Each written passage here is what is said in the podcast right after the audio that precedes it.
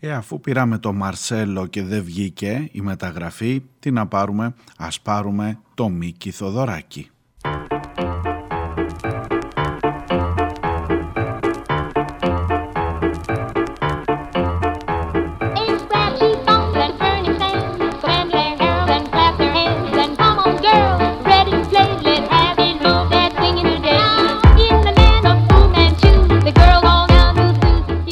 Γεια σας, καλώς ήρθατε Παρασκευή και 13 ο Γενάρης. Μην ε, ψαρώνετε καθόλου από αυτά τα προληπτικά. Παρασκευή και 13, μια χαρά μέρα, τέλος εβδομάδας, έρχεται Σαββατοκύριακο μπροστά. Σημαίνει λίγη ξεκούραση παραπάνω, ελπίζω τουλάχιστον, σας το εύχομαι. Εγώ εδώ, στο μικρόφωνο των πίσω σελίδων, είμαι ο Μάριος Διονέλης, πίσω σελίδες.gr το site, όπου μπορείτε να στέλνετε τα μηνύματά σας όπως το κάνετε πάρα πολύ και έχω να σας πω ότι η χθεσινή εκπομπή που ασχολήθηκε με τα ιστορικά γεγονότα με αφορμή είναι μέσα σε όλα τα άλλα α, είδες, είδες δεν κακό να μηγές καλού είδες που καμιά φορά εντάξει ρε παιδί μου είπαμε ότι είπαμε για τον Κωνσταντίνο για αυτό θα τον αποχαιρετήσουμε την Δευτέρα αλλά είδες που τελικά μας έδωσε μια καλή αφορμή να πάμε προς τα πίσω και να ψαχουλευτούμε λίγο σε ό,τι αφορά το τι ιστορία μαθαίνουμε κλπ. Τα μηνύματά σας δείχνουν ότι αυτό ήταν ένα θέμα που κέντρισε πάρα πολύ το ενδιαφέρον σας και το λέω κυρίως από τα μηνύματα όχι τόσο από τα πόσα plays που λένε, πόσα like έχει κάνει η εκπομπή και αυτά δεν, εντάξει, αυτό δεν είναι πάντα κριτήριο. Κυρίως τα μηνύματα είναι κριτήριο και κυρίως η διάδρασή μας. Θα ξεκινήσω από εκεί σήμερα, ενώ έχω υποσχεθεί ότι θα σας πω και για την υπόθεση Κοιτάξτε και μόνο που τα βάζεις δίπλα αυτά τα ονόματα έχει πετύχει το στόχο του ο δωρητής, ο ευεργέτης ο μεγάλος. Για την υπόθεση Μίκης Θοδωράκης, Βαγγέλης Μαρινάκης.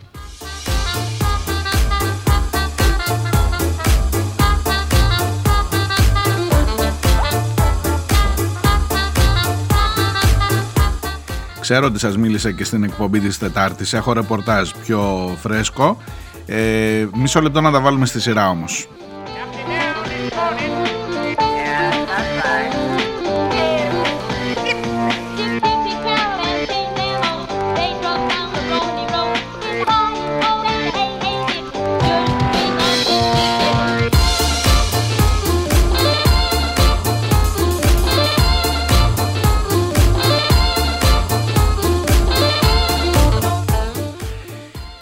Καλησπέρα σας. Σας στέλνω αυτό το μήνυμα ως μέλος της ομάδας 1825, γεννημένη το 2000 συγκεκριμένα. Για την αποστασία ομολογώ δεν γνώριζα, παρόλο που ενδιαφέρομαι για την ιστορία. Οι γνώσεις μου για την περίοδο ανάμεσα στον εμφύλιο και τη Χούντα είναι περιορισμένες, αν και η τρέχουσα κατάσταση αποτελεί μια καλή αφορμή ώστε να ασχοληθώ και με αυτήν. Και εδώ θα ήθελα να προσθέσω την αρκετά πρόσφατη προσωπική εμπειρία μου με την ιστορία στο σχολείο. Σε καμία τάξη δεν προλαβαίναμε να φτάσουμε στο τέλος των βιβλίων. Θεωρώ ότι η επαφή μας με τη σύγχρονη ιστορία της Ελλάδας υπήρξε ελάχιστη. Στην τρίτη γυμνασίου φτάσαμε μέχρι το Β' Παγκόσμιο Πόλεμο. Στην τρίτη ηλικίου στη γενική κατεύθυνση λόγω των Πανελληνίων δεν μπορώ να πω ότι δίναμε την δέουσα προσοχή, ενώ στην κατεύθυνση των ανθρωπιστικών σπουδών δίναμε βάση σε συγκεκριμένα κομμάτια του βιβλίου μας, αυτά που άνοικαν στην εξεταστέα ύλη με επαναλήψεις αυτής της ύλης μέχρι τις Πανελλήνιες.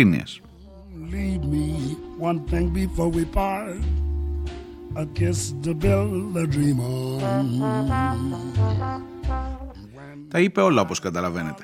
Η 18 όνομα της μόνο δεν μου είπε, ως επισκέπτης 96-13 τη βλέπω, αλλά εντάξει δεν πειράζει. Ε, καταρχάς η είδηση είναι ότι ακούν την εκπομπή και άνθρωποι της, ε, του, του, του, του ηλικιακού ε, της ηλικιακής γκάμας 18-25. Είχα την εντύπωση ότι δεν έχω καμία επικοινωνία με το χώρο αυτό. Αυτό είναι πάρα πολύ καλό. Σας ευχαριστώ. Ε, ότι η κατάσταση στα σχολεία που σας έλεγα χθες είναι αυτή ακριβώς ότι δεν θα φτάσεις ποτέ ότι ενδεχομένως είναι και επίτηδες στο τέλος για να μην φτάσεις ποτέ. Σας είπα, εγώ είμαι καχύποπτος άνθρωπος. Ε, είναι αυτή ακριβώς όπως μου την ε, περιγράφετε.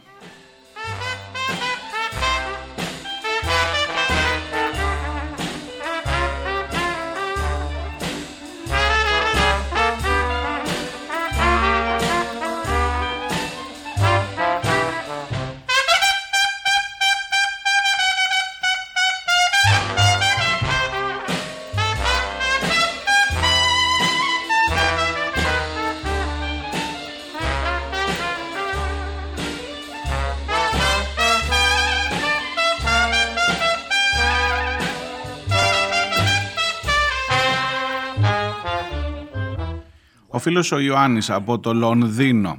Άκουγα τη σημερινή εκπομπή και ήθελα να σου στείλω ότι και η δική μου η γενιά, γεννηθής μου λέει το 1986, μικρός και αυτός, δεν έχει μάθει από τα βιβλία της ιστορίας για τα γενόμενα του Κωνσταντίνου. Μα πώς να τα μάθει αφού δεν λέει τίποτα άλλο για τον Κωνσταντίνο, μόνο ότι διαφώνησαν κάποια στιγμή με τον Γιώργο, με τον Γιώργο Παπανδρέου. Όχι, το βιβλίο της τρίτης γυμνασίου είναι λίγο πιο αναλυτικό και θα σας πω παρακάτω ότι επειδή το είχα μπροστά μου ανοιχτό, ε, πέρασα και την ε, χθεσινή μέρα ρίχνοντας μια ματιά όποτε είχα λίγο χρόνο και θα σας πω ότι τελικά είναι ένα ενδιαφέρον βιβλίο. Αν το κάνεις, αν φτάσεις μέχρι εκεί που είναι αυτά που λέει, αυτά που είναι τα φλέγοντα, ε, είναι ένα ενδιαφέρον βιβλίο και δίνει και πολλές πηγές και δίνει και πολλές παραπομπές ε, θα σας πω, θα σας πω παρακάτω. Μου έκανε εντύπωση θετική το βιβλίο της τρίτης γυμνασίου, αν βεβαίως έφταναν τα παιδιά να κάνουν μάθημα και με όλα τα κεφάλαιά του.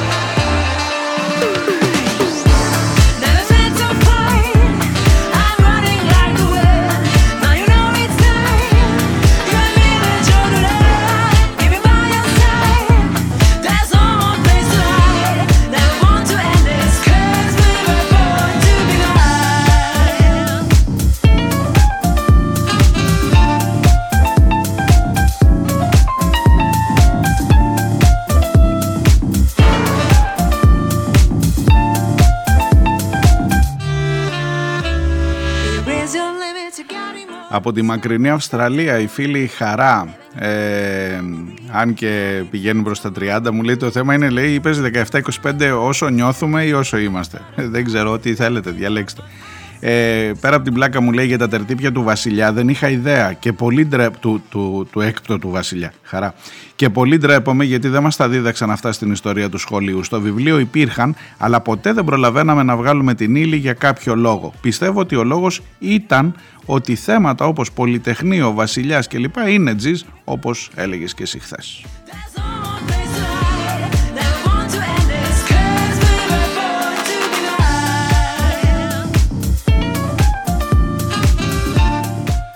Α, μου λέει, εγώ έβγαλα εδώ στο κέντρο ετεροδημοτών, πώς το λένε εκεί, θα έχει ετεροδημότες στην Αυστραλία, μωρέ μπράβο, ε, για να ε, κάνουν, πώς το λένε, να ψηφίσουμε στις εκλογές. Πάμε ψηφίσω, μου λέει Μητσοτάκη Δαγκωτό, μια από ο μπαμπάς ενίσχυσε την οικονομία. Αυτό δεν λέει το βιβλίο, το ιστορικό. Ακριβώς αυτό λέει χαρά. Και πού να δεις βρήκα κι άλλα μετά. Τι λέει παρακάτω. Μια προτασούλα παρακάτω, δεν την είχα δει χθες. θα σου πω.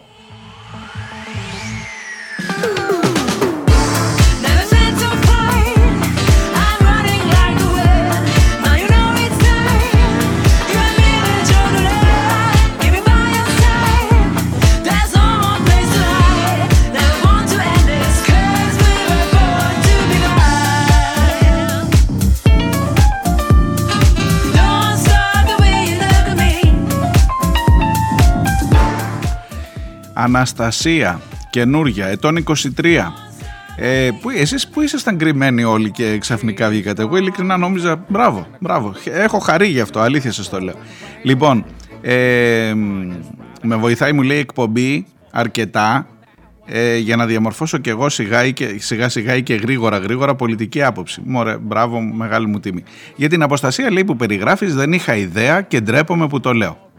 Και δεν ξέρω και τι είναι και το unfair Ω, έχουμε κενά εδώ, παιδιά. Το unfair είναι έτσι να το πω γρήγορα. Όταν ε, κάναμε το δημοψήφισμα το 1974, ε, δεν του δώσανε τη δυνατότητα. Ο Βασιλιάς ήταν εξόριστος. Ήταν έξω. Όχι εξόριστος, ήταν έξω. Ε, από την δικτατορία κλπ. Έτσι. Όταν ήρθε ο Καραμανλή, υποτίθεται ότι περίμενε ο Βασιλιάς να τον πάρει τηλέφωνο. Ο τότε Βασιλιάς, ο έκτοτος. Ε, περίμενε να τον πάρει τηλέφωνο για να έρθει ενώ προηγουμένως συνεννοείτο και με τους χουντικούς για να έρθει πάλι ως βασιλιάς. Είχε χειρέψει ο θρόνος και περίμενε κάποιον να πάει να τον πάρει. Λοιπόν, ε, δεν τον πήρε κανείς τηλέφωνο, δεν τον πήρε ούτε ο Καραμαντής τηλέφωνο να έρθει και όταν έγινε το δημοψήφισμα, ο μπαμπάς Μητσοτάκης, που με κάποιο μαγικό τρόπο εμπλέκεται σε όλες αυτές τις ραδιουργίες, βγήκε και τον υποστήριξε ανοιχτά και είπε Στον Κωνσταντίνο δόθηκε δικαίωμα να στείλει μόνο ένα, να απευθύνει μόνο ένα τηλεοπτικό διάγγελμα στον ελληνικό λαό για να πει και αυτό στη γνώμη του για το αν έπρεπε ή όχι να τον ε, κάνουμε έκπτωτο. Ε, και τότε ο Μητσοτάκης, ο μπαμπάς, είπε ότι αυτό ήταν unfair. Δηλαδή, ότι ρε παιδί μου, έπρεπε να είμαστε δίκαιοι μαζί του, να τον φέρουμε εδώ, να κάνει προεκλογική εκστρατεία, να μπει και αυτός μέσα στη διαδικασία όλη αυτή ε, και βεβαίως υποστήριξε την έλευση του βασιλιά και ήταν φυσικά με τους φιλοβασιλικούς ο μπαμπάς. Ο καινούργιος Μητσοτάκης είπε ε, θα τον κρίνει η ιστορία δίκαια και αυστηρά. καλά, καλά. Τον μπαμπά πώς θα τον κρίνει η ιστορία; Α, άσε με, μη με.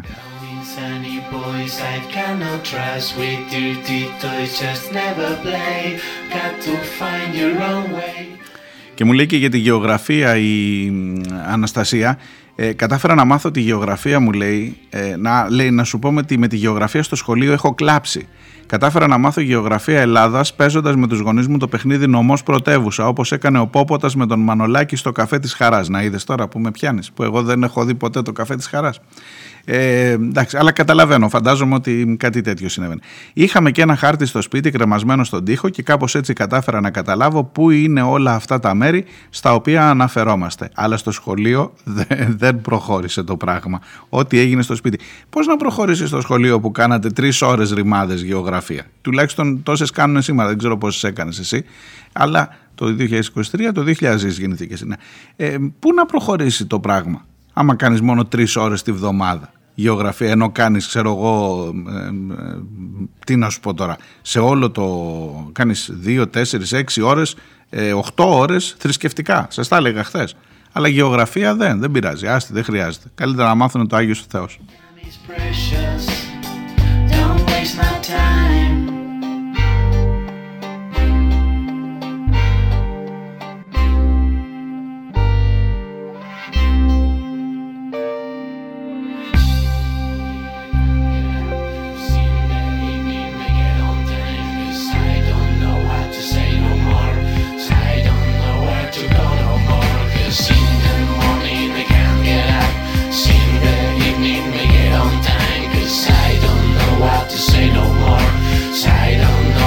Ο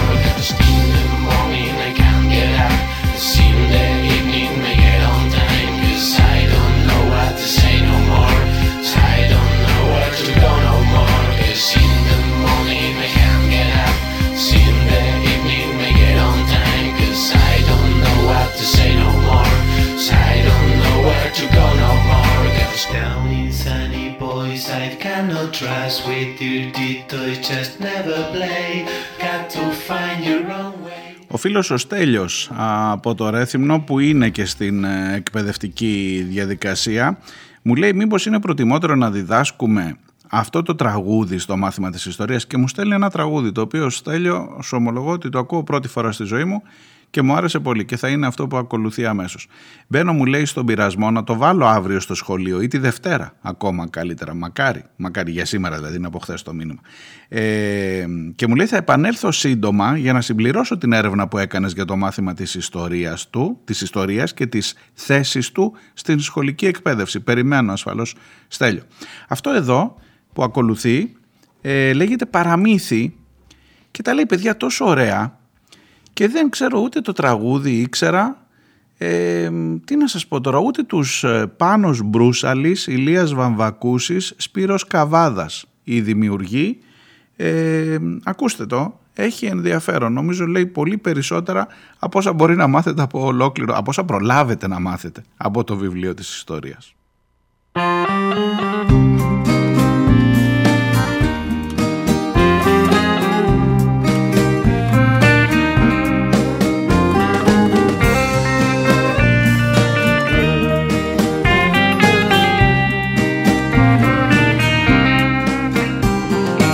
Ήταν μια χώρα μαγική. Έξω από τους χάρτες που δυστυχώς στηρίζονταν πάνω σε ξένες πλάτες. Άλλοτε είχε βασιλείς κι άλλοτε λεφτάδες που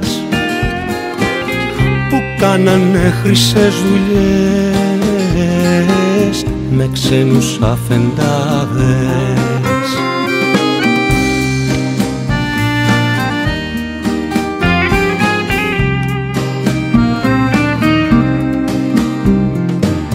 Του κόσμου τρώγανε το βιός και το ευχαριστιόνταν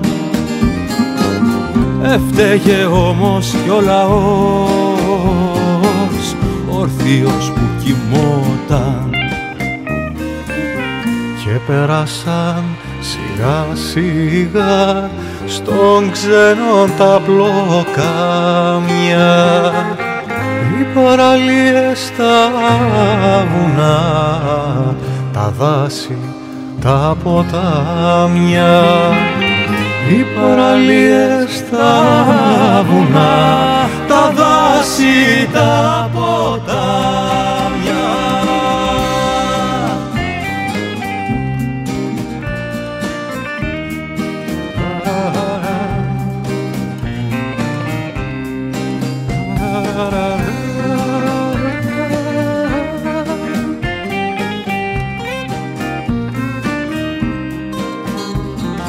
ποτάμια ψάχναν οι πολιτικοί. Στα χείρα των ψήλων κι είχαν την πίτα ιδιωτική και νηστικό το σκύλο. Πέρασαν χρόνια δίσεκτα κι ο στήλος κοκαλιάρης με την ουρά του μάλλονε γιατί ήταν ψωγιάρης Μάθε κι αυτός να ξυπνηθεί Μα θέλει να λυσάξει.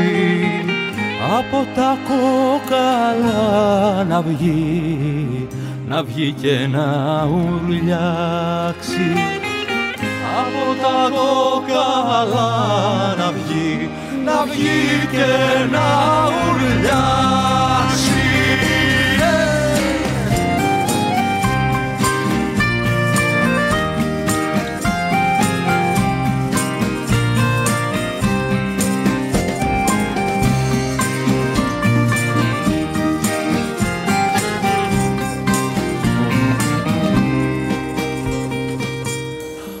Κόκαλα να βγει. Να βγει, να βγει και να ουρλιάξει. Χαίρο, χαίρε ελευθεριά Χαίρε ελευθερία. Χαίρε να ζήσουν τα παιδιά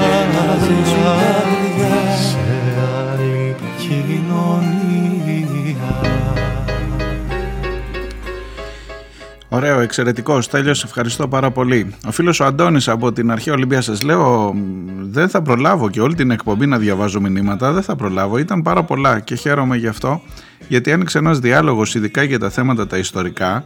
Φαίνεται ότι όντως κάνουν τζιζ που σας έλεγα χθες. Με ρωτάει ένας φίλος, ας πούμε, στο Twitter, είσαι σίγουρος, μου λέει, ότι έτσι και βάλουμε το θέμα να διδάξουμε ε, για παράδειγμα για τον εμφύλιο, για όλα αυτά δεν θα σκοτωθούμε πραγματικά. Καθόλου σίγουρος δεν είμαι. Ακριβώς όπως το λες, θα σκοτωθούμε.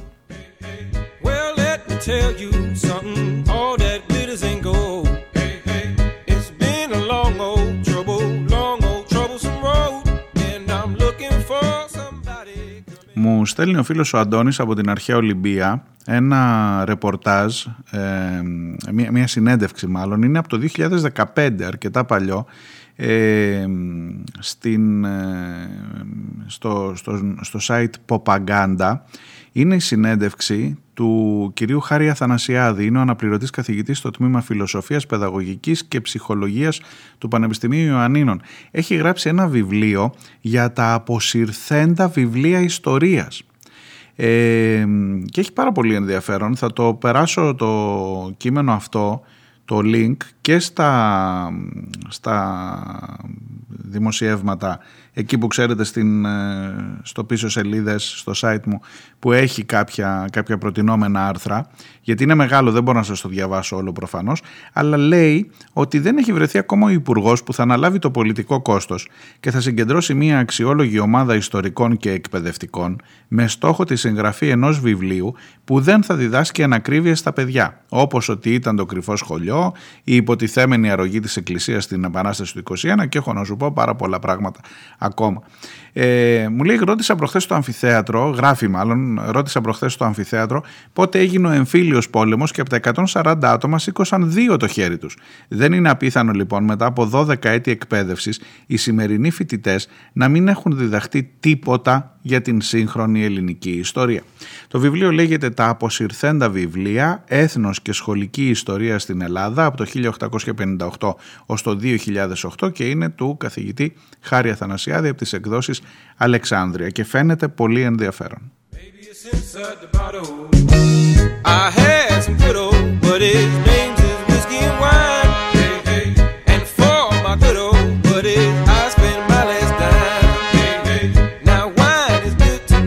Σε ευχαριστώ πολύ Αντώνη που μου το έστειλες. Επίσης, ο Αντώνης μου γράφει: Υπάρχει, μου λέει, κάποιο σχολικό βιβλίο που να αναφέρεται στους δοσύλλογους της κατοχής; Τι, όχι, μου λέει, τι λέω τώρα, ε; Μα ακόμα κυβερνούν οι γη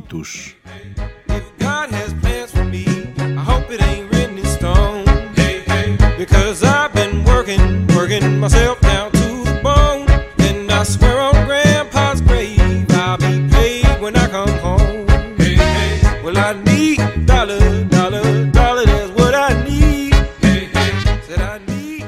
Ο φίλος ο Μπερσέκερ από την Κέρκυρα μου στέλνει μία έρευνα. Τι είναι αυτό τώρα, ένα γράφημα βλέπω. Δεν ξέρω την αξιοπιστία να το διαβάσω, θα το διαβάσω. Δεν νομίζω, δεν μου στέλνει συνήθως πράγματα που να μην είναι αξιόπιστα. Ε, το ποσοστό λέει των ανθρώπων σε κάθε χώρα της Ευρώπης που πιστεύουν ότι η δική τους κουλτούρα είναι υπερέχει από όλες τις άλλες. Και είμαστε οι μπαγάσιδες πρώτοι. Πρώτοι. 89% ε, των Ελλήνων πιστεύουν ότι η δική μας κουλτούρα είναι καλύτερη από όλων των άλλων. Ε, τι να σας πω τώρα, άμα δείτε τους γύρω γύρω, ξέρω εγώ Βουλγαρία, ξέρω εγώ 68%, η Ιταλία 47% μόνο, το χαμηλότερο το έχει η Ισπανία. Δεν πιστεύουν ότι η κουλτούρα τους, ε, η οποία, παρόλο που έχουν πολύ σπουδαία κουλτούρα, τι, τι να πω, 36%, ε, έχει ενδιαφέρον. Είμαστε, είμαστε πάντως οι μπαγάσιδες πάρα πολύ αισιόδοξοι. Ε, πώς το λέει ο, ο Μπερσέκερ, από αυτοπεποίθηση λέει σκίζουμε, μη σου πω κανονικά. Και τώρα λέει και με την κηδεία τη βασιλική, χαμός θα γίνει, θα φτάσουμε στο 150%.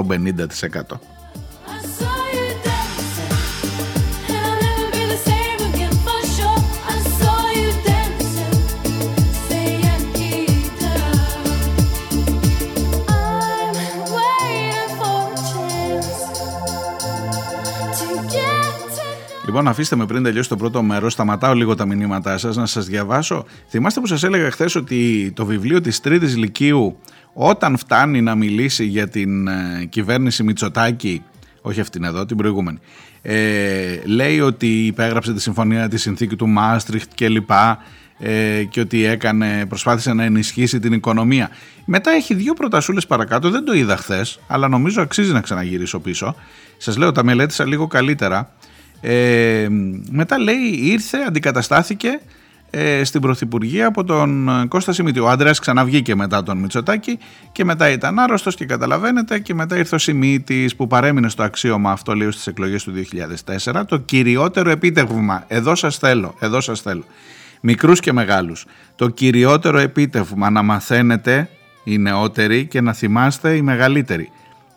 Αυτή της περίοδου, της περίοδου Σιμίτη, είναι η συμμετοχή της χώρας στην Οικονομική και Νομισματική Ένωση, στην ΟΝΕ της Ευρώπης και η υιοθέτηση του ευρώ το 2001.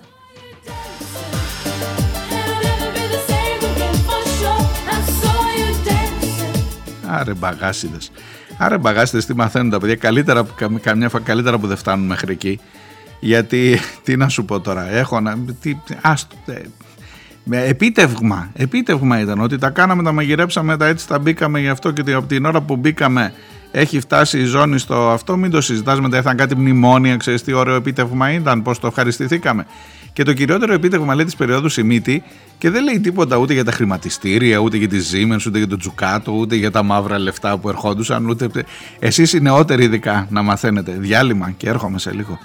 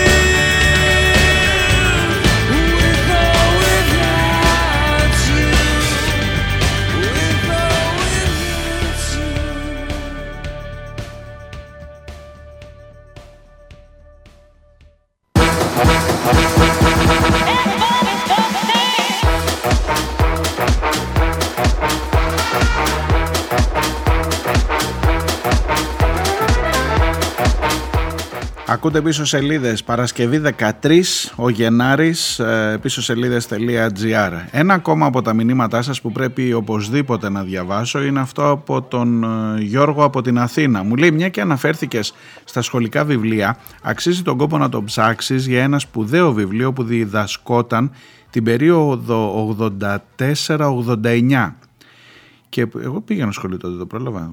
84 ήμουν Δευτέρα Δημοτικού όχι γυμνασίου βιβλίου πρέπει να είναι αυτό, που ήταν πολύ μπροστά από την εποχή του. Ε, αναφέρομαι μου λέει στην ιστορία του ανθρώπινου γένους, του σπουδαίου ιστορικού Σταυριανού, υπάρχει μου λέει και σε PDF, ο Λευτέρης Σταυριανός ήταν ο συγγραφέας, καταργήθηκε το 1989 από την κυβέρνηση του πατρός Μητσοτάκη, νάτος πάλι ο Μητσοτάκης, με τις ευλογίες της Εκκλησίας και μου λέει υπάρχει και ένα άρθρο του Χρήστου Κάτσικα ποιος θυμάται την ιστορία του ανθρώπινου γένους για τον ε, Λευτέρη Σταυριανό. Μπαίνω εκεί και βλέπω ότι ο Λευτέρης ο Σταυριανός είχε το θράσος να γράψει ότι ο άνθρωπος δεν προέρχεται από την Εύα και τον Αδάμ που με το Μήλο ξέρετε την ιστορία εκεί αλλά ότι προέρχεται, ακούστε, ακούστε από, την, ε, από, τα, ε, από τον πίθηκο, εν πάση περιπτώσει, από τους ανθρωπίδες, το Homo erectus και το Homo sapiens. Ε, μιλάμε για τώρα για την περίοδο 84-89. Αυτά τα έλεγε στα σχολεία και αποσύρθηκε το βιβλίο το 89, το Μητσοτάκι. Ε, επίσης ότι είχε, είχε πολλά πράγματα εκεί για να βρουν αφορμή, ειδικά οι παπάδες, ε, τους οποίους χαρακτήριζε μια προνομιούχα ομάδα σε όλους τους πολιτισμους και στα ιερά κείμενα που χρησιμοποιήθηκαν για να διδάξουν πίστη και υπακοή στην καθιερωμένη τάξη. Πού πήγαινες και εσύ περίμενες τώρα με αυτά να... Ε, τέλος πάντων, ο ε, Σταυριανός θεωρήθηκε άθεος, θεωρήθηκε ηλιστής και τελικά στις αρχές του 90 το βιβλίο ε, έφυγε, το έφαγε μαρμάγκα.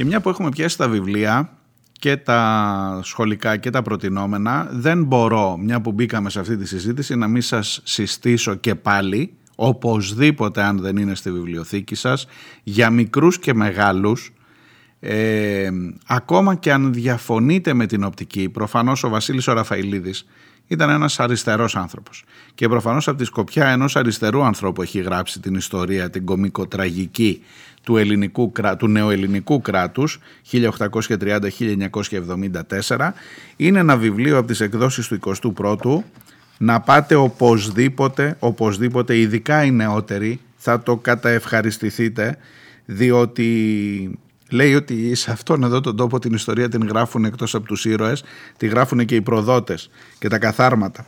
Ε, και λέει για πάρα πολλά καθάρματα μέσα ειδικά για τα θέματα της αποστασίας που συζητάμε και για τις ευθύνες. Μην νομίζω ότι ο Γιώργος Παπανδρέου είχε, ήταν άμυρος ευθυνών για το πώς φτάσαμε μέχρι εκεί. Ε, για τα σκηνικά όλα αυτά με τις επιστολές με τον Κωνσταντίνο αυτόν που θα αποχαιρετήσουμε την ε, Δευτέρα ε, για τον ρόλο της μαμάς του φυσικά της Φρυδερίκης για τα, 200 και, για τα 100 και 200 χιλιάρικα που πήρανε βουλευτές σε αυτήν εδώ τη Βουλή ε, χρηματίστηκαν, έχουν βγει αυτά ε, για να συνηγορήσουν στην αποστασία και να αλλάξουν κόμμα και να δώσουν ψήφο εμπιστοσύνης σε εκείνη την κυβέρνηση παροδία. Όσοι λέει, γράφει ο, ο Ραφαηλίδης, ότι όσοι τους πήρανε με, τους, με την πρώτη πήραν 100.000 δολάρια ε, δεν έβγαινε όμως, δεν έβγαιναν πάλι 151 και μετά η ταρήφα ανέβηκε και όσοι πήγαν πιο μετά, κάναν λίγο τους δύσκολους, πήραν 200.000 δολάρια. Υπέροχα πράγματα παιδιά, υπέροχα. Λέει για τα γεγονότα εκείνα, οπωσδήποτε, οπωσδήποτε να το πάρετε και για όλη αυτή την περίοδο έχει πάρα πολύ ενδιαφέρουσες καταγραφές και με πάρα πολύ ωραίο γλαφυρό τρόπο και με μπόλικες βρισχές για τα καθάρματα αυτά που καθόρισαν την ιστορία αυτού εδώ του τόπου.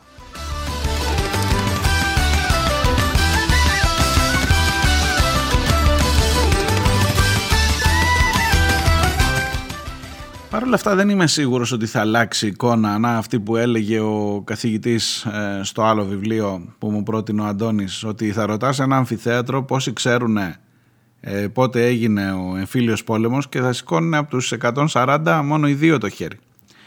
Πότε έγινε ο εμφύλιος πόλεμος. Έλα, έλα. Ε, είδες, 45-49, παιδιά. 45 τέλειωσε η κατοχή, αλλά εύκολο να το θυμάσαι. 40, θυμάσαι, κατοχή, όχι, αλόρ σε λαγκέρ, ε, μεταξάς και καλά ότι είπε όχι τώρα. Ε, έχουμε να λέμε, έχουμε τώρα, τα μπερδεύω όλα. Και τελικά φτάνεις εκεί σε εκείνα τα χρόνια. Όλη αυτή τη συζήτηση σας θυμίζω την ξεκινήσαμε με αφορμή το θάνατο του Κωνσταντίνου. Ε, και φτάνεις εκείνα τα χρόνια και αναρωτιέσαι αν έχεις διδαχτεί. Ξέρετε, είχα και μία, έτσι ακούγοντας ξανά και την χθεσινή εκπομπή, ε, μήπως ο πραγματικός σου στόχος έλεγα στον εαυτό μου είναι να υποθεί η ιστορία όπως τη θέλεις εσύ; Ξέρετε αυτά είναι επικίνδυνα πράγματα. Ε, και όταν ε, λέμε ότι θα ήταν ώρα ίσως για τη σύγχρονη ιστορία της Ελλάδας να κάτσει κάποιος να κάνει μια πολύ σοβαρή δουλειά δεν εννοώ τους δημοσιογράφους. Μην νομίζετε. Και εγώ προκατηλημένος ο καθένα έρχεται με το μυαλό του. Θέλει πάρα πολύ μεγάλη τέχνη. Επίσης, η νεκταρία μου έλεγε ότι για κάτσε να δεις τι είναι οι ιδιότητες αυτών των ανθρώπων που γράφουν τα σχολικά βιβλία; Είναι ιστορικοί ή είναι τίποτα σύμβουλοι εκπαίδευσης και καρεκλοκένταυροι κλπ; Δεν θέλω να υποτιμήσω συνολικά, αλλά καταλαβαίνετε ότι υπάρχει ένα πολύ βαθύτερο πρόβλημα ε, ακόμα και για το ποιος γράφει τα βιβλία.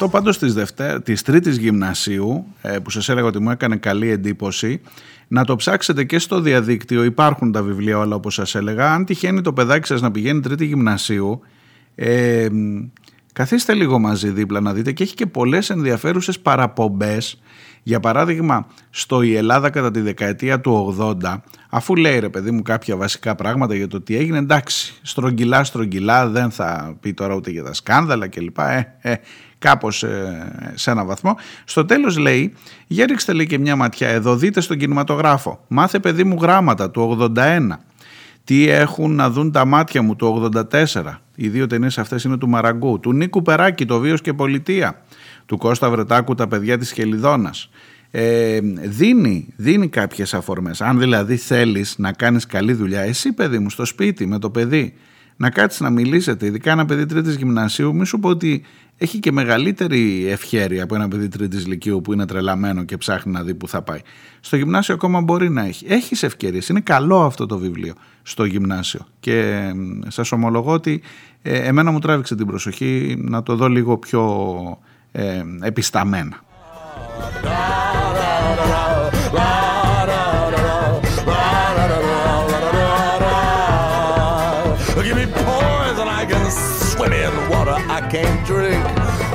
won't stop spinning. Teach my children not to think. I want the fruit that tastes like nothing extra thumbs for every fruit. Give me lessons without questions. My disdain for books. Give me metaphors unraveled. Poetry defined. Bring me the head of Dionysus. But please don't spell out the why. Trade the future for the present. Trade me ashes for my history. I don't need no against I know the answer to the mystery. I climbed up the mountain just to για την ε, περίοδο 63-74 για παράδειγμα λέει διάβασε του στρατή Τσίρκα τη χαμένη άνοιξη Δες την ε, ταινία για τη δικτατορία το Λούφα και Παραλλαγή η Ελλάδα της δικτατορίας με χιουμοριστική διάθεση έχει σας λέω δίνει αρκετές ε, και mainstream και λίγο πιο δίπλα ε, επιλογές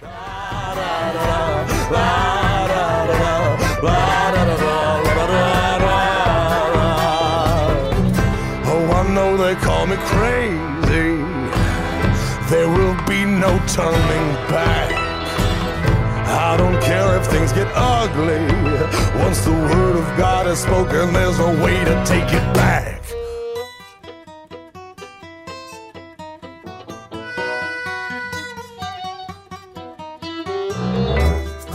Και άλλο μια που είμαι εδώ για εκείνα τα χρόνια τα δύσκολα, μια που είμαι εδώ και δεν ξέρεις καμιά φορά ε, πήρα, πήρα τα θάρρυτα που λένε επειδή μου είπατε ότι είναι και κάποιοι πιο νέοι που ακούνε ε, και σας ομολογώ ότι μερικά από αυτά ούτε εγώ έχω προλάβει να τα διαβάσω. Ε, λέει εδώ και άλλα, μέρες οργής το 78, ε, πυραμίδα 67 του 1950 του Ρενό Αποστολίδη, οδός Αβίσου αριθμός 0 φυσικά του Λουντέμι, ε, του Φραγκιά ο Λιμός, του Άρη Αλεξάνδρου το Κιβώτιο, το Ζήτα φυσικά του Βασιλικού για την δολοφονία Λαμπράκη. Η δολοφονία Λαμπράκη έλα 1963 λίγο πριν γίνουν αυτά με την αποστασία. Ε, και βεβαίως την ταινία Ζήτα μετά, το Happy Day του Βούλγαρη, το Άνθρωπος με το Γαρίφαλο του Τζίμα για την εκτέλεση του Νίκου Μπελογιάννη, τα Πέτρινα Χρόνια φυσικά του Παντελή Βούλγαρη. Ε, μου κάνει εντύπωση που ενώ υπάρχουν οι αφορμές κάπως με κάποιο τρόπο, δηλαδή τώρα βλέποντας ότι στο βιβλίο έχει αυτά, λες ρε παιδί μου, ακόμα και να το ξεφυλίσεις λίγο, κάτι θα πάρεις. Γιατί δεν το πήρανε τελικά τα παιδιά, γιατί εκτός από το να το βιβλίο μόνο του δεν κάνει... Άμα δεν έχεις ένα δάσκαλο εκεί που να έχει την όρεξη, που να μην φοβάται ότι θα μπω σε τέτοια μονοπάτια και άσε τώρα μη μου έρθει κανένας από τη μία ή από την άλλη πλευρά και μου πει τι είναι αυτά που λες τα παιδιά. Αν δεν έχεις μια πολιτεία να βάζει τους κανόνες για να διδάξει την ιστορία.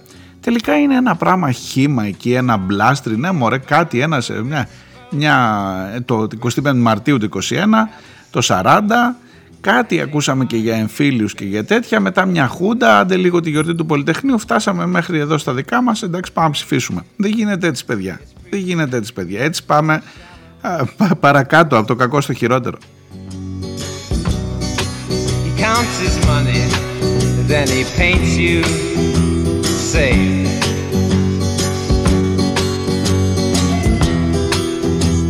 Talking to the young folks, young folks share the same jokes, but they meet in older places.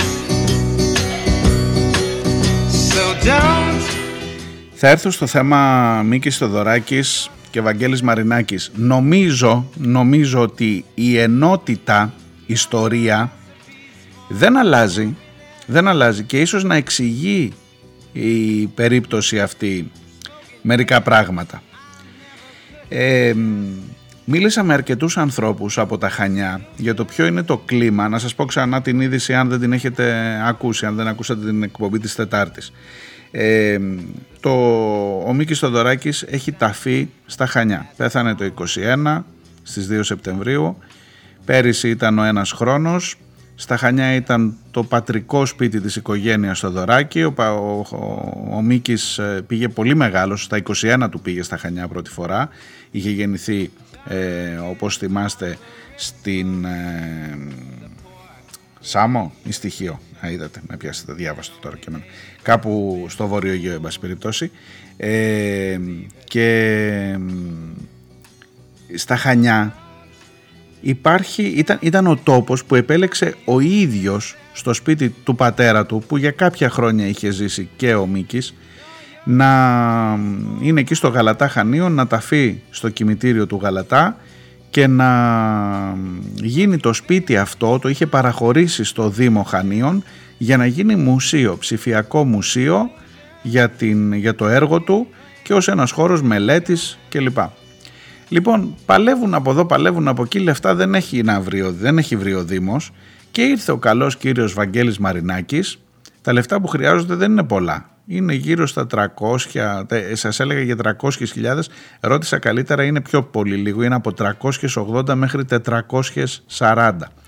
Ε, δεν είναι πολλά φυσικά, όχι, όχι, για μένα και για σας, αλλά για έναν φορέο όπως είναι ο Δήμος Χανίων, μου έλεγε μάλιστα ένας πρώην δήμαρχος ότι τόσα λεφτά χαλάμε να κάνουμε χριστουγεννιάτικες εκδηλώσεις. Δηλαδή δεν είναι για να πάρετε μια τάξη μεγέθους. Όχι ότι τα 380 και τα 400 χιλιάρια δεν είναι μεγάλο ποσό, αλλά δεν είναι μεγάλο ποσό για ένα Δήμο. Και τέλος πάντων δεν τα έχουν βρει και περιμένουμε. Ήρθε ξαφνικά ο Βαγγέλης Μαρινέκης και λέει: Εγώ είμαι εδώ, παιδιά. Χρακ, πάρτα. Και έχει τεθεί ένα ζήτημα τώρα. Υπάρχουν πολύ σοβαρές αντιδράσεις. Θα σας προαναγγείλω από τώρα ένα ρεπορτάζ στην εφημερίδα των συντακτών αύριο, Σάββατο, να το διαβάσετε. Νομίζω έχει ενδιαφέρον.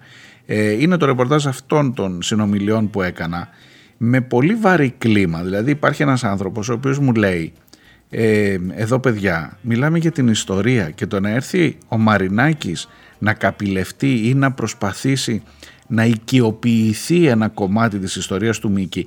Είναι αυτό ακριβώς που συμβαίνει. Ο αναθεωρητισμός, δηλαδή ξαφνικά οι άνθρωποι που εκφράζουν το κεφάλαιο, εγώ δεν θα σου πω ούτε για μαφής ούτε για τέτοια, δεν ξέρω με, την, ε, ε με τις δικαστικές εξελίξεις κλπ. Δεν έχω εμπλακεί ούτε ξέρω τι ακριβώς γίνεται.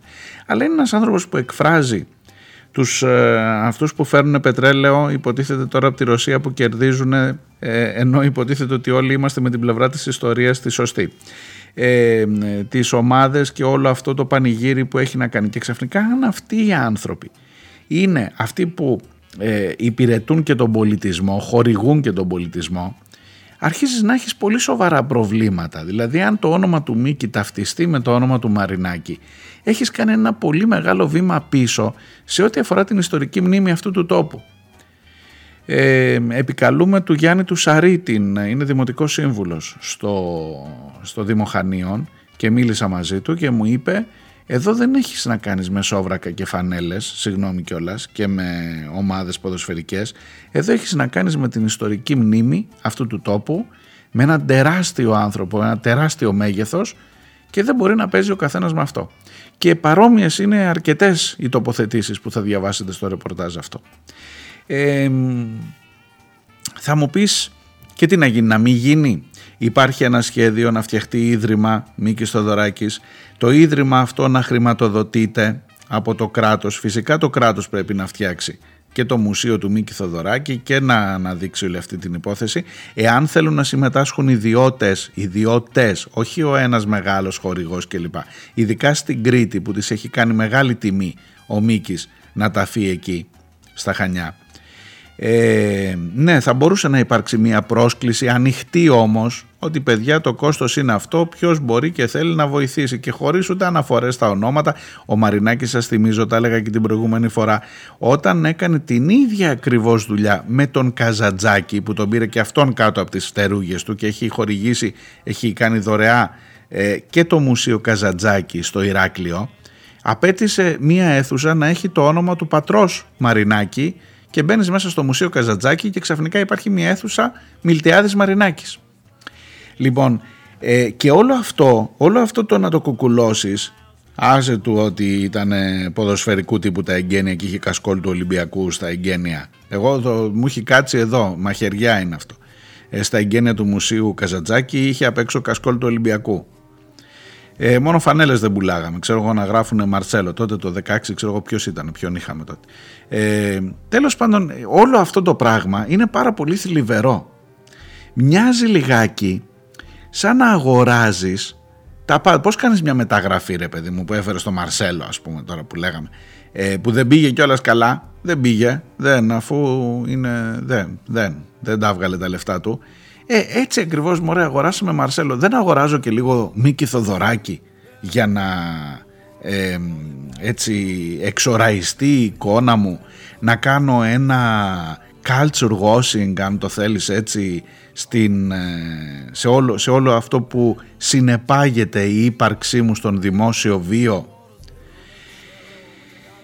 μεγάλα προβλήματα μεγάλα, μεγάλα θέματα ε, έχουμε όπως καταλαβαίνετε. Δεν ξέρω. Να δείτε ότι τελικά θα τα καταφέρει ο Μαρινάκης. Εγώ δεν είμαι αισιόδοξος, θα τα καταφέρει τελικά.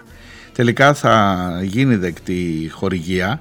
Α, επίσης ένα κεφαλαιόδες ζήτημα. Σας έλεγα στην προηγούμενη εκπομπή ότι υπάρχει μια υπόνοια ότι ο Δήμος πήγε και ε, κλάφτηκε στον Μαρινάκη και είπε δώσε κάτι.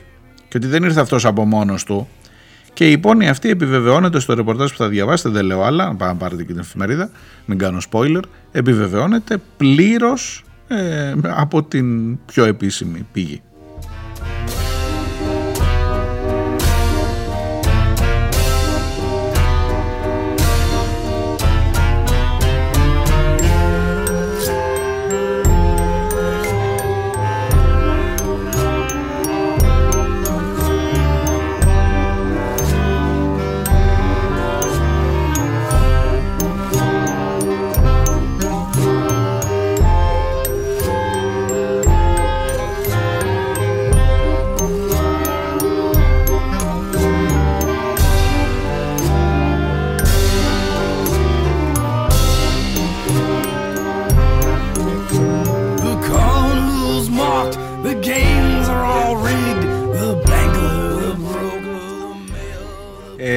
Ωστόσο, οφείλω από την άλλη πλευρά για τα τελευταία λεπτά της εκπομπής να σας διαβάσω και τα μηνύματα τα ανάποδα που έχω πάρει.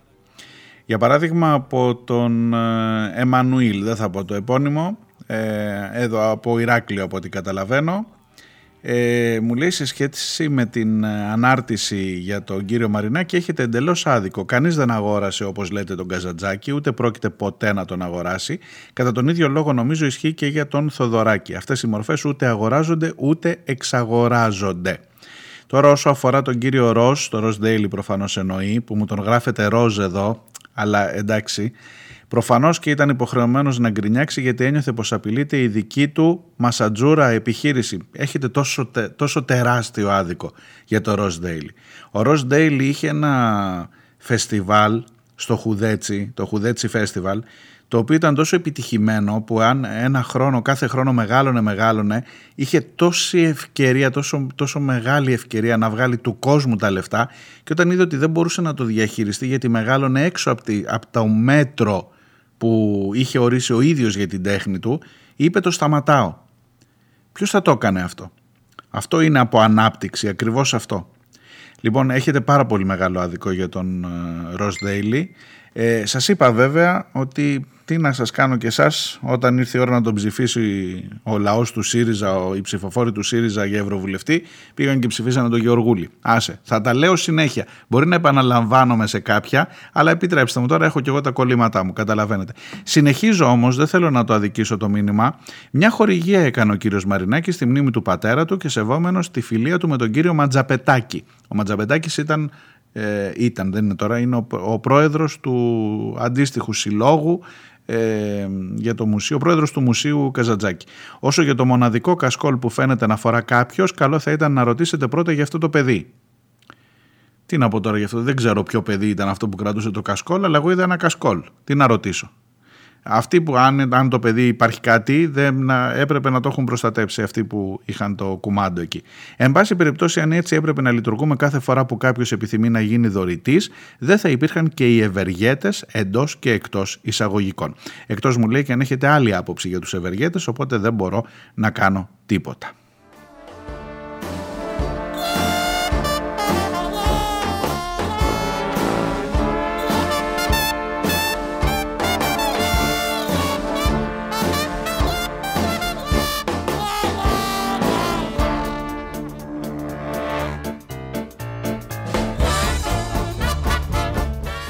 Και ο φίλος ο Μπεν Πέτρε.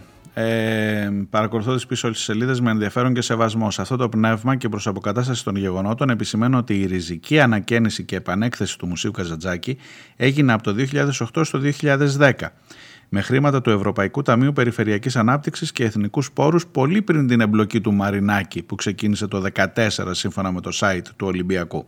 Η Ιδούη τότε ανακοίνωση κλπ. κλπ.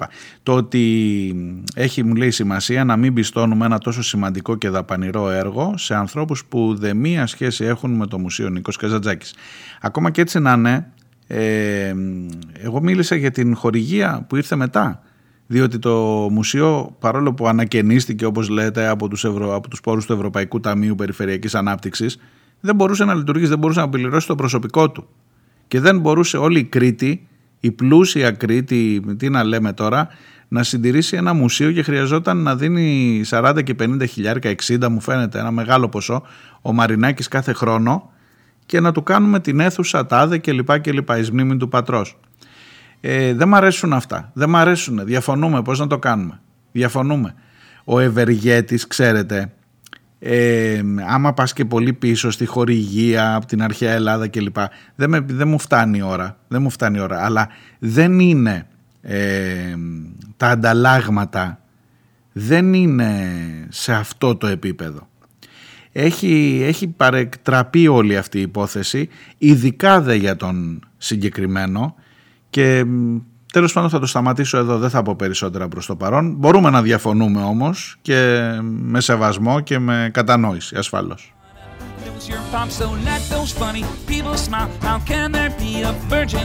Κυρίως για το πρώτο μήνυμα το λέω, για το δεύτερο έχεις ε, δίκιο ότι ναι, είχε γίνει από πριν η ανακαίνιση αλλά η λειτουργία από τότε και από τότε μέχρι τώρα συνεχίζεται, έχει ανατεθεί, τι να λέμε τώρα, στο Βαγγέλη Μαρινάκη. Λοιπόν, τέλος για μένα ο χρόνος μου εδώ. καλό Σαββατοκύριακο, να είστε καλά, να ξεκουραστείτε. Θα τα πούμε τη Δευτέρα και φυσικά να προσέχετε. Γεια.